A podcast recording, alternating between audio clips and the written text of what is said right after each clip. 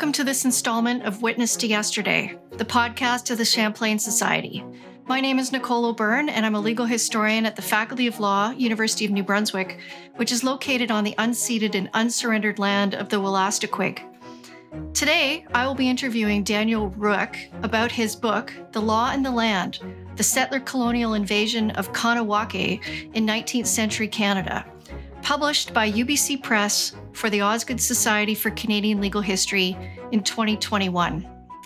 The Laws and the Land was awarded the Best Book in Canadian Studies Award by the Canadian Studies Network and was co winner for the Best Book in Indigenous History by the Canadian Historical Association. Daniel is an assistant professor at the University of Ottawa, where he is cross appointed in the Department of History and the Institute of Indigenous Research and Studies. He is a settler scholar living and working on the unceded territory of the Algonquin Nation alongside the Kitchissippi, also known as the Ottawa River. He teaches the history of settler colonialism, Canadian Indigenous relations, environmental history, and legal history. His research concerns land tenure and land use on Indigenous territories with a focus on Indigenous legal orders. Daniel obtained his PhD at McGill University in fact, his book is based on the research he did for his doctoral dissertation there. Thank you for joining us on Witness to Yesterday. Thank you for having me.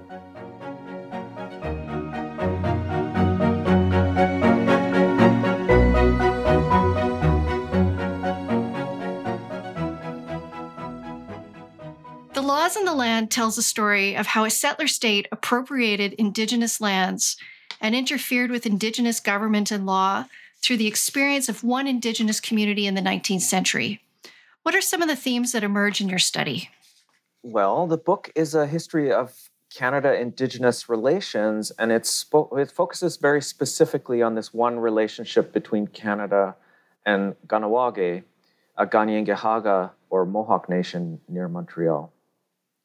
Um, so I argue that settler historians of previous generations have massively overemphasized the orderliness and lawfulness of Canadian colonialism. And so I talk a lot in the book uh, and emphasize the sort of chaotic nature and disorganized nature of Canadian colonialism from Indigenous points of view. And so much ink in Canadian historiography has been spilled to assert that Canada's territorial expansion was orderly and nonviolent compared to that of the United States many, many books in Canadian history make that particular argument. Um, and of course, there are ways in which that that's true, but I argue in the book that that's massively over exaggerated. Indigenous people have really vociferously and long disagreed with this kind of a framing. And some of the new historical research that's recently coming out is confirming that the difference between the Canadian colonialism and US colonialism has been greatly exaggerated. And especially from the point of view of the colonized people, Canada's land theft and violence of resource extraction, destruction of Indigenous families, violence against children, just to name a few examples, are anything as violent as what Indigenous people experienced south of the border. So, my book does shine a spotlight specifically on the legal and environmental chaos in Kahnawake that was caused by colonial interventions. And it's just one of many, many stories of this kind across the continent. You started working on this project during graduate school. What initially drew you to the subject? I, I started by doing my master's research at McGill in uh, on the history of the Dominion Land Survey, uh, which was the uh, the survey that divided prairie lands in everything from um, from Western Ontario all the way into British Columbia, according to this one uh, legal and geographical system called the Dominion Land Survey that cut everything up into a checkerboard survey. And I grew up on the prairies, and so I was interested in who was responsible for that. But in the process of studying uh, where this came from, I became aware and conscious of the importance of land surveying as a technology and technique of indigenous dispossession. And so, as I was doing my master's research, this really sort of dawned on me in a way that it shouldn't have because I should have known that before. but it really grew um, in my consciousness so that uh, uh, for my PhD, I wanted to continue that kind of research to look into uh, questions of, of, settler colonialism and uh, indigenous dispossession uh, in the context of land surveying.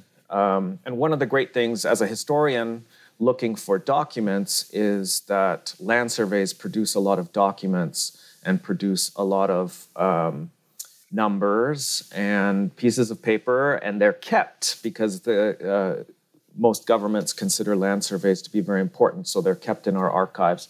So there was lots to work with there, and I was work- living and working in Montreal and decided to work on a topic that was nearby where I'd be able to get to know people and where I'd be able to do something that had relevance for where I lived.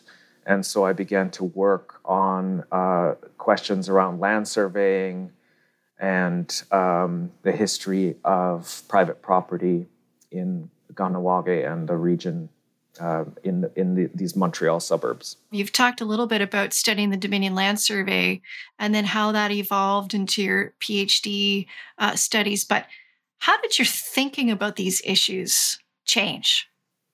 Well, one thing that was really important for me in terms of my thinking was to have more frequent and more intense interactions with Indigenous scholars and that's not something that I'd ever, my education didn't include any of that up until that point.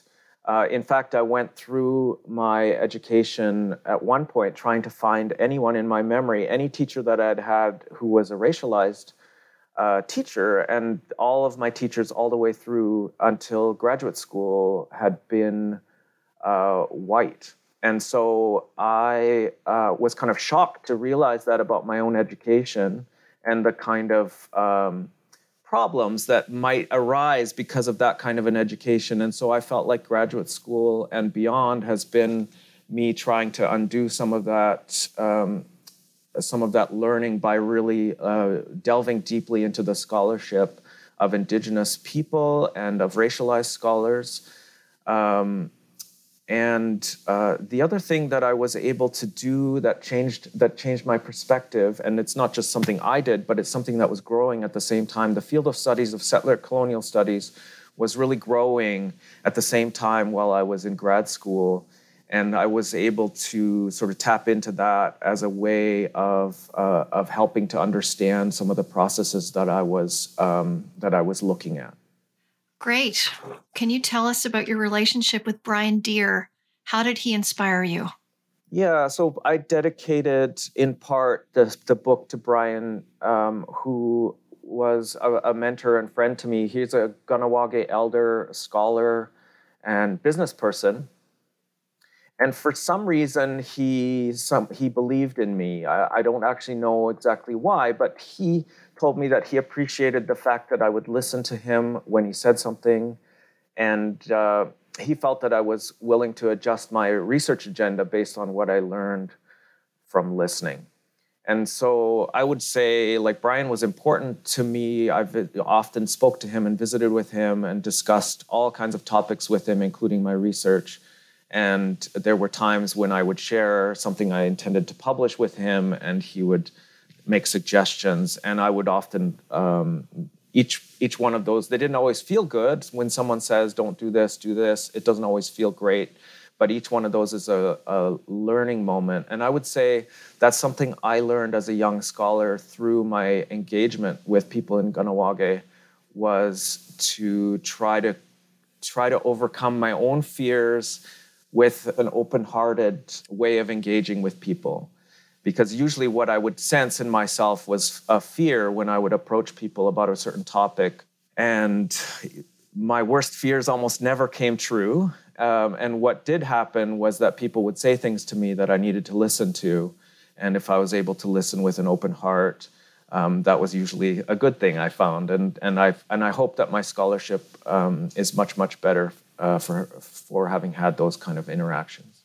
In the introduction, you mentioned historian Frederick Jackson Turner and the frontier thesis. Can you briefly explain this thesis and how the idea of a frontier has evolved since he gave his famous, or maybe more accurately, infamous paper at the Chicago World Fair in 1893? Yeah, Frederick Jackson Turner's frontier thesis is so well known to American historians. Um, like most people who go through uh, grad school as American historians would would know his frontier thesis very well, and it, it's it's um, you know 130 years old at this point, and uh, and for for generations, uh, historians are very excited about it and believed in it, and more recently, people have been countering it, offering alternatives.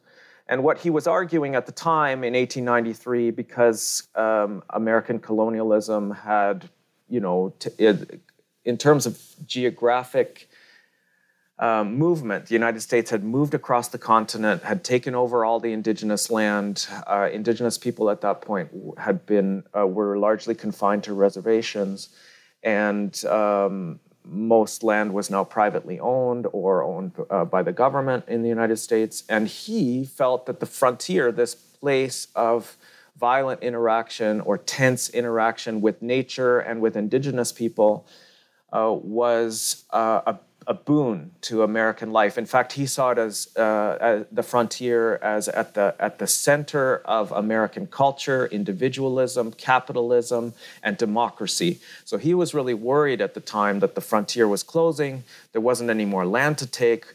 There weren't any more indigenous people to conquer. What would become of American individualism and democracy? Uh, without that that frontier. So he shouldn't have worried because America went on to to do this to the rest of the world as well. But um, I, I'm, I'm saying that a bit tongue in cheek, um, but there are people who make the argument that the frontier continued across oceans afterwards for the United States. Um, but uh, what the argument I make in my book is that um, I don't think about frontiers as a, as a straight line or as or as a continuous line. I think about many many frontiers, um, that and that they don't move at a steady pace or only in one direction, and that they can look very different across time and space. And that's why I think about frontiers as still happening today. I think about about the different boundaries between between settlers and indigenous people both physical boundaries on the ground like at the edges of reserves for example but also in the t- in the ways that we think in the way that it's difficult to communicate communicate across linguistic and cultural boundaries often. So i still think that um, that those frontiers still exist. And i when i wrote this book i was thinking about Kahnawake as a place uh, even though it's way behind the frontier that uh, Frederick Jackson Turner was thinking about, it's still an indigenous place, it's an indigenous nation operating according to its own laws. Um, at, at a time when uh, Turner would have been thinking about the frontier as being way far, far away. Um, so I just wanted to complicate that idea of frontiers. Some people reject the idea of frontiers completely. I think it's still uh, can be useful because I think about the frontier as something inside of me, um, in in a, in a sense that I I'm sort of battling it out inside myself in particular ways, but also a frontier between people. I think about a frontier in a classroom between different people with different views. Um, so I think that that's um, that's something that I was thinking about as I was writing the book. In the book, you explore the fundamental changes in Indigenous state relations that occurred during the 19th century. Can you describe some of the major trends? Yeah, at the beginning of the book, I, I started in sort of the late uh, 18th century, um, at a time when one could describe what had existed up until that point in in uh, in indigenous settler relations as legal pluralism. And so, legal pluralism, for those who don't know, is uh, a state in which um, different legal systems can exist simultaneously in the same territory. Perhaps certain laws uh, apply to some people and not to others. Um, there might be uh, ways in which these two systems overlap.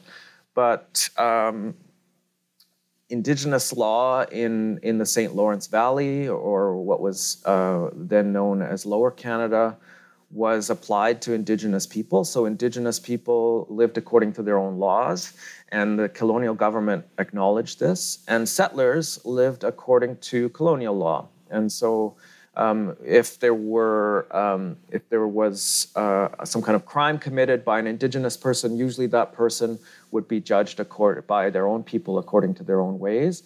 And similarly, um, uh, if a crime was committed among indigenous people by a settler, that per- that settler would usually be taken uh, and judged according to a, by a colonial court. So that's the beginning of the book, and I show in the book how that um, legal pluralism falls apart and is undermined um, by the Canadian state, or the you know in some cases it's not Canadian yet; it's a British state.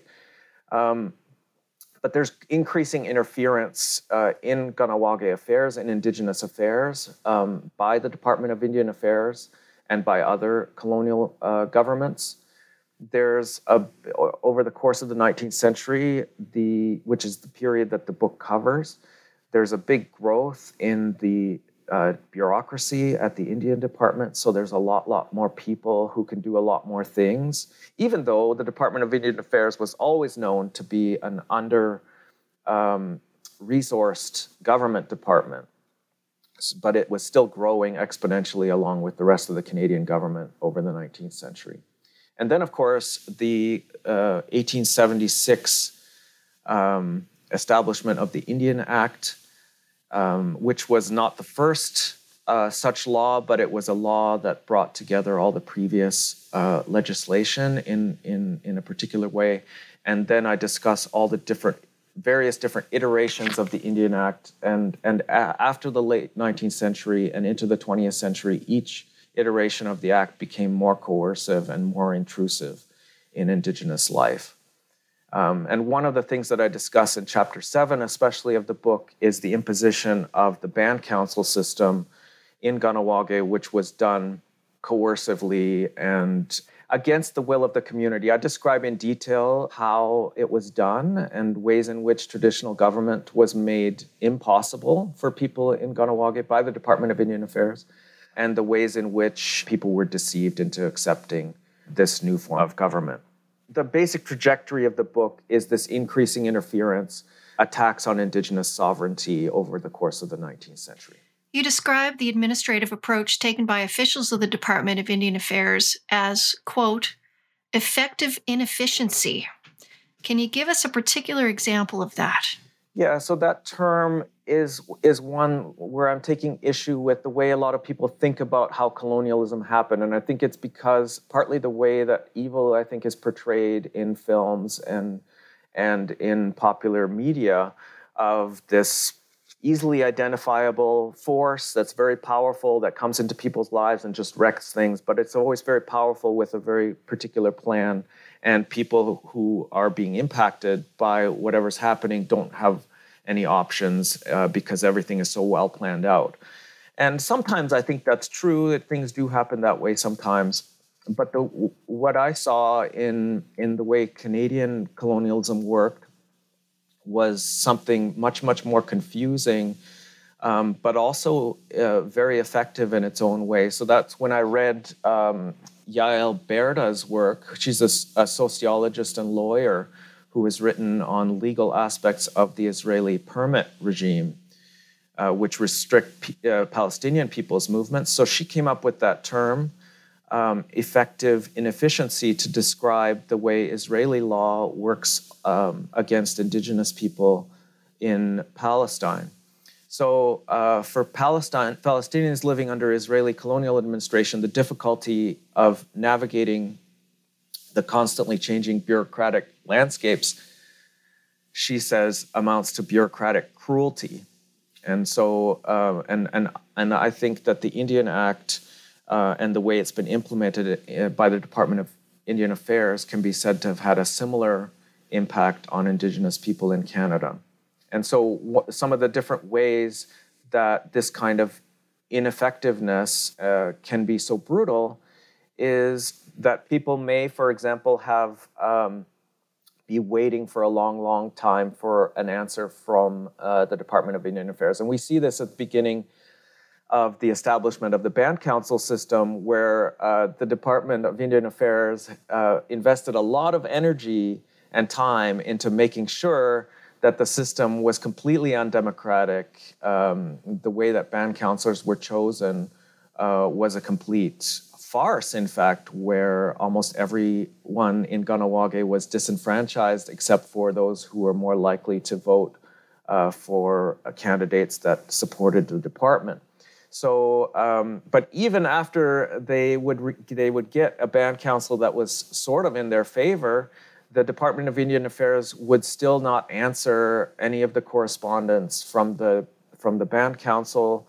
Um, and so even these new band councils that were supposed to be this new form of government that was supposed to um, be useful to people, was supposed to prove to people that this this new modern form of municipal government was going to be very useful and effective. The department was so inefficient that it didn't even respond to any of the things that the um, that the council was doing, and so they were actually able to do nothing. So it, you could see that it both undermined the agenda of the department, but it also reinforced the agenda of the department because people in Kahnawake were in this constant limbo of not knowing whose law applies. Their own laws were clearly um, being undermined by the department. The department was trying to bring in Indian Act law, but was either under resourced or intentionally not doing what they were supposed to. So you could really see how people in Kahnawake in the late 19th century were really uh, in a difficult place um, in terms of uh, not knowing what to expect, uh, in terms of being able to run a business, trying to sell a piece of land, trying to uh, get a job, all kinds of things that would have been held up by the effective inefficiency of the Department of Indian Affairs. As you've already mentioned, one of the major themes in your book is the chaotic displacement of Indigenous legal orders by British and Canadian law. Can you tell us more about how colonial law, such as the 1876 Indian Act, was used to subjugate Indigenous peoples? Yeah, I think I think people who don't know much about the Indian Act should really know that the Indian Act was explicitly created to extinguish Indigenous people. So the point of it was to try to transform Indians, which is uh, the official term that's used in the Indian Act, to turn Indians into non-Indians. That's the whole goal.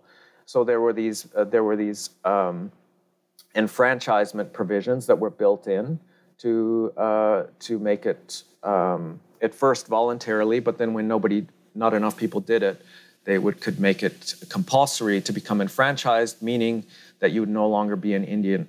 So that's one of the ways in which the law was made to extinguish um, people's indigeneity uh, individually, but also there's lots of ways it was trying to do it collectively as well. And one of the things I point out in the book is um, the ways in which land was used as part of the enfranchisement process. If someone decided to or was involuntarily enfranchised, they would have access to a certain number of acres of land, which would be taken from the reserve. So every time a person was enfranchised, it would um, take away land from the community's land base. So that's just one example, but we can go down the list of residential schools which were created through the through the Indian Act, uh, compulsory uh, attendance in, in residential schools, and ways in which that the law allowed the government to to rip students, uh, uh children away from their parents. Uh, it imposed band council government to replace indigenous government. It made band councils accountable to Indian affairs instead of to its own people. It imposed Canadian membership rules that superseded indigenous laws about who belonged and who didn't belong in the community it imposes and i should use the present tense here too because it, it it's still on the books right? And that one of the things that people don't often emphasize about the indigenous law uh, indi- about the indian act is that it imposes the same law on all different indigenous nations in canada which are vastly different from one another and have uh, huge differences in legal systems culture language and it really assumes that they're all the same. Um, and of course, um, some of the more famous uh, impositions of the Indian Act are the, um, the prohibition of indigenous um, uh, customs and uh, celebrations, the imp- important customs like the potlatch or the Sundance. Um, so uh, I could go on and on about all the ways in which the uh, Indian Act was destructive. And I, I think the main thing that I would want people to take away from, if they don't know it already, is that this was intentional. It wasn't like accidental. It's very clear that the framers of this legislation really meant uh, to destroy indigenous nations. In the book, you introduce us to many fascinating characters, such as Arak Wente and Claude Delormier. How do their stories help us understand the intersection of Indigenous and colonial law? Well, Arak Wente um, was uh, an Indigenous man from Kahnawake. He was the very first one to decide to try to take one of his internal conflicts in the community uh, he, he, had many, but he was a businessman, hotel owner, ferry operator. He did all kinds of things. But he um, he wanted to. He he clearly was someone who thought he could make more money or have more freedom under colonial law than under the law uh, laws of his own community.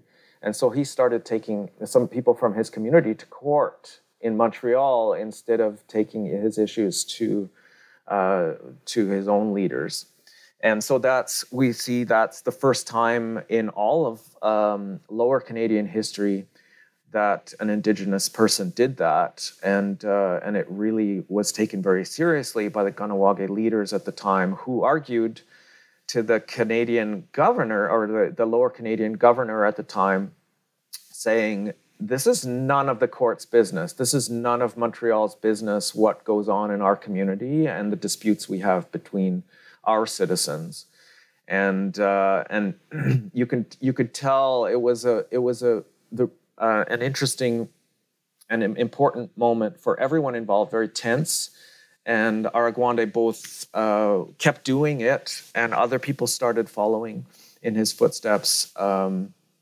but also, he was ejected from the community. He was um, physically carried out of the community and told never to come back because he um, basically was considered to be treasonous to his own people for having done that. So, um, and Delormier is an example of a white man who um, initially uh, seemed to be willing to live by the rules of the community, by the laws of Kahnawake after he married a Kahnawake woman. Um, and then after he sort of got comfortable in the community he started not abiding by the rules and started buying up land and in ways that were against Kahnawake law and also um, using his connections outside of the community and his connections in the Department of Indian Affairs in order to undermine the authority of uh, chiefs. So you have two examples here of, of people who act in ways that we, you know, people around us act. It's not, uh, it's not that these men were monsters. Um, and of course, they uh, they had families. They were they were people. I think as a historian, we always have we have um, a sort of a challenge in a situation like this. I don't want to like demonize people like that, but it's very clear in hindsight that their actions did sort of undermine the sovereignty of and the law uh, uh, in of of the chiefs uh, and the way things had been done up until that point. Um, so other than that, I, I, wasn't making any any um, argument about their character, but very much about about how these um, the actions of these men destabilized um, Kahnawake um, sovereignty as a nation, and uh, and the chiefs acted with great concern. In fact, they they drew up uh, a list of laws for the very first time that they wrote down. Uh, so that's some one of the things that I analyze in the book as well. In 1801 list of laws that the chiefs wrote down as a response um, to Arak Wente's challenge. One of my favorite chapters in the book explores the Walbank survey, can you tell us about William Walbank and why his work is important? Yeah, well, Walbank is uh, is was a young uh, McGill graduate to uh, who who had just finished his degree in engineering, and he won a, a contract to uh, conduct a survey of the boundary of of Kahnawake at first. So he uh, this is something the chiefs had been asking for for a long, long time did, uh, the Department of Indian Affairs kept saying, uh, "Sure, we'll do it, we'll do it, but we should also uh, survey the inside of the reserve." Uh, they started this; they were just starting to call it a reserve at this time. Up until then, uh, it was either called Indian lands or a seigneurie.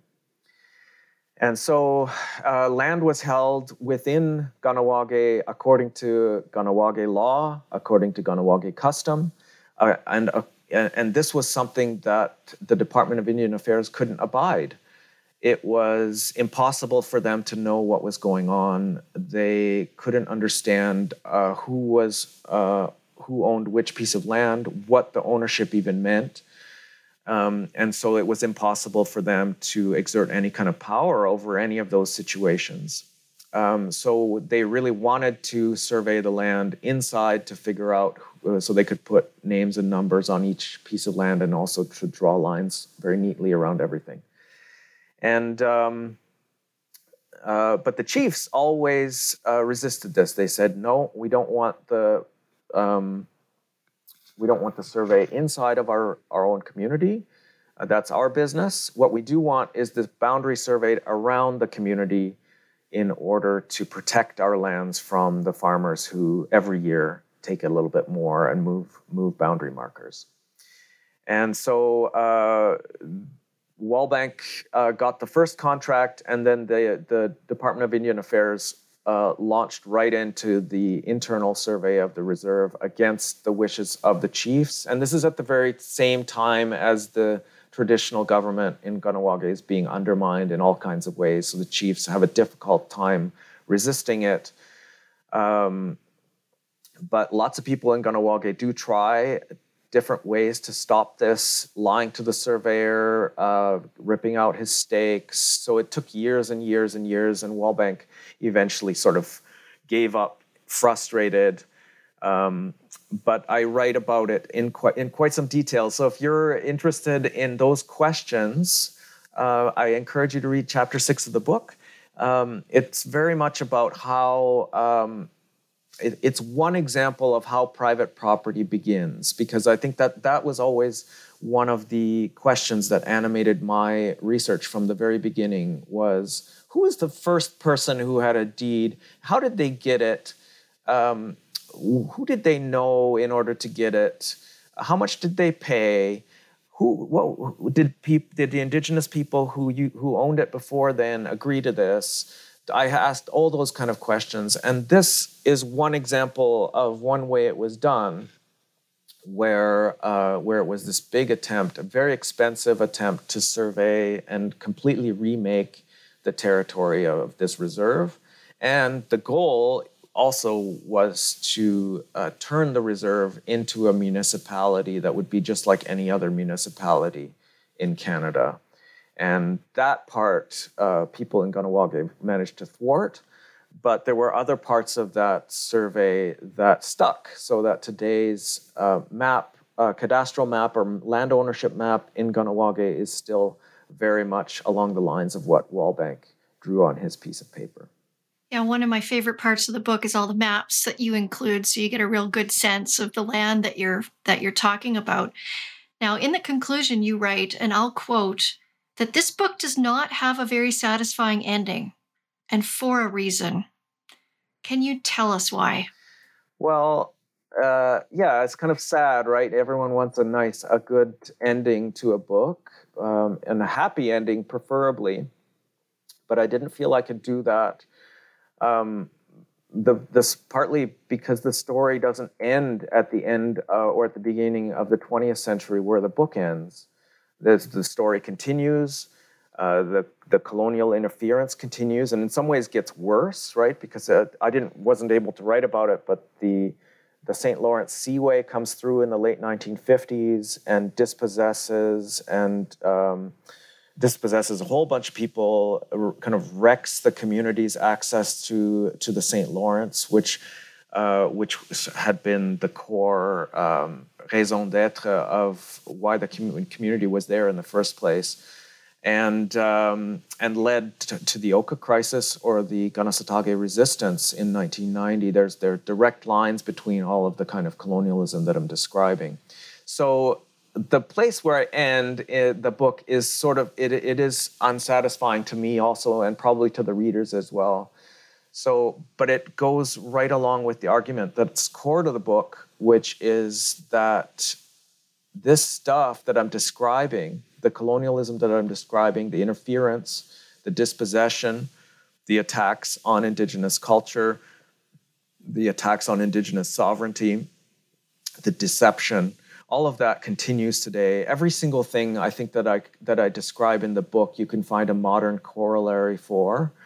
Uh, and that's something that I learned as a graduate student. That's something that really came, my eyes were really opened to the fact that what I was reading in the archives from the 19th century are still things that we're reading about in the newspapers today. There's still things that are happening to Indigenous people today. There's still things that our governments are doing today.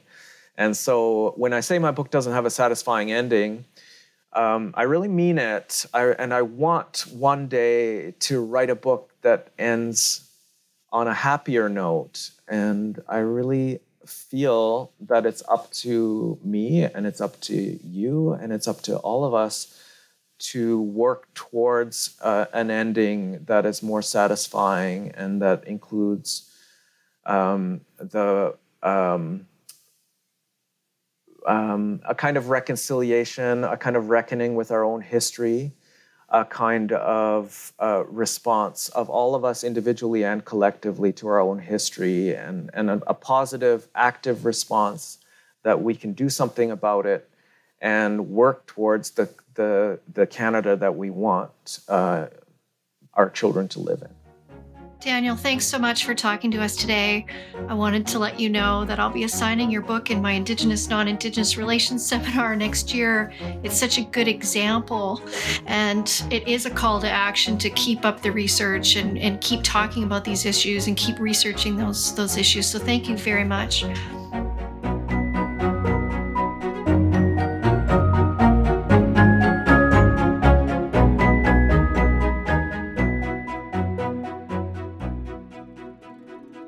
My guest today has been Daniel Rück. He is the author of The Law and the Land, The Settler Colonial Invasion of Kahnawake in 19th Century Canada, published by UBC Press for the Osgoode Society for Canadian Legal History in 2021. You've been listening to Witness to Yesterday. Please visit our website at www.champlainsociety.ca, where you can learn more about the Champlain Society. And please follow us on Twitter. We always appreciate likes and shares on social media. This podcast is made possible by the members of the Champlain Society who work hard to bring to life original documents in Canadian history.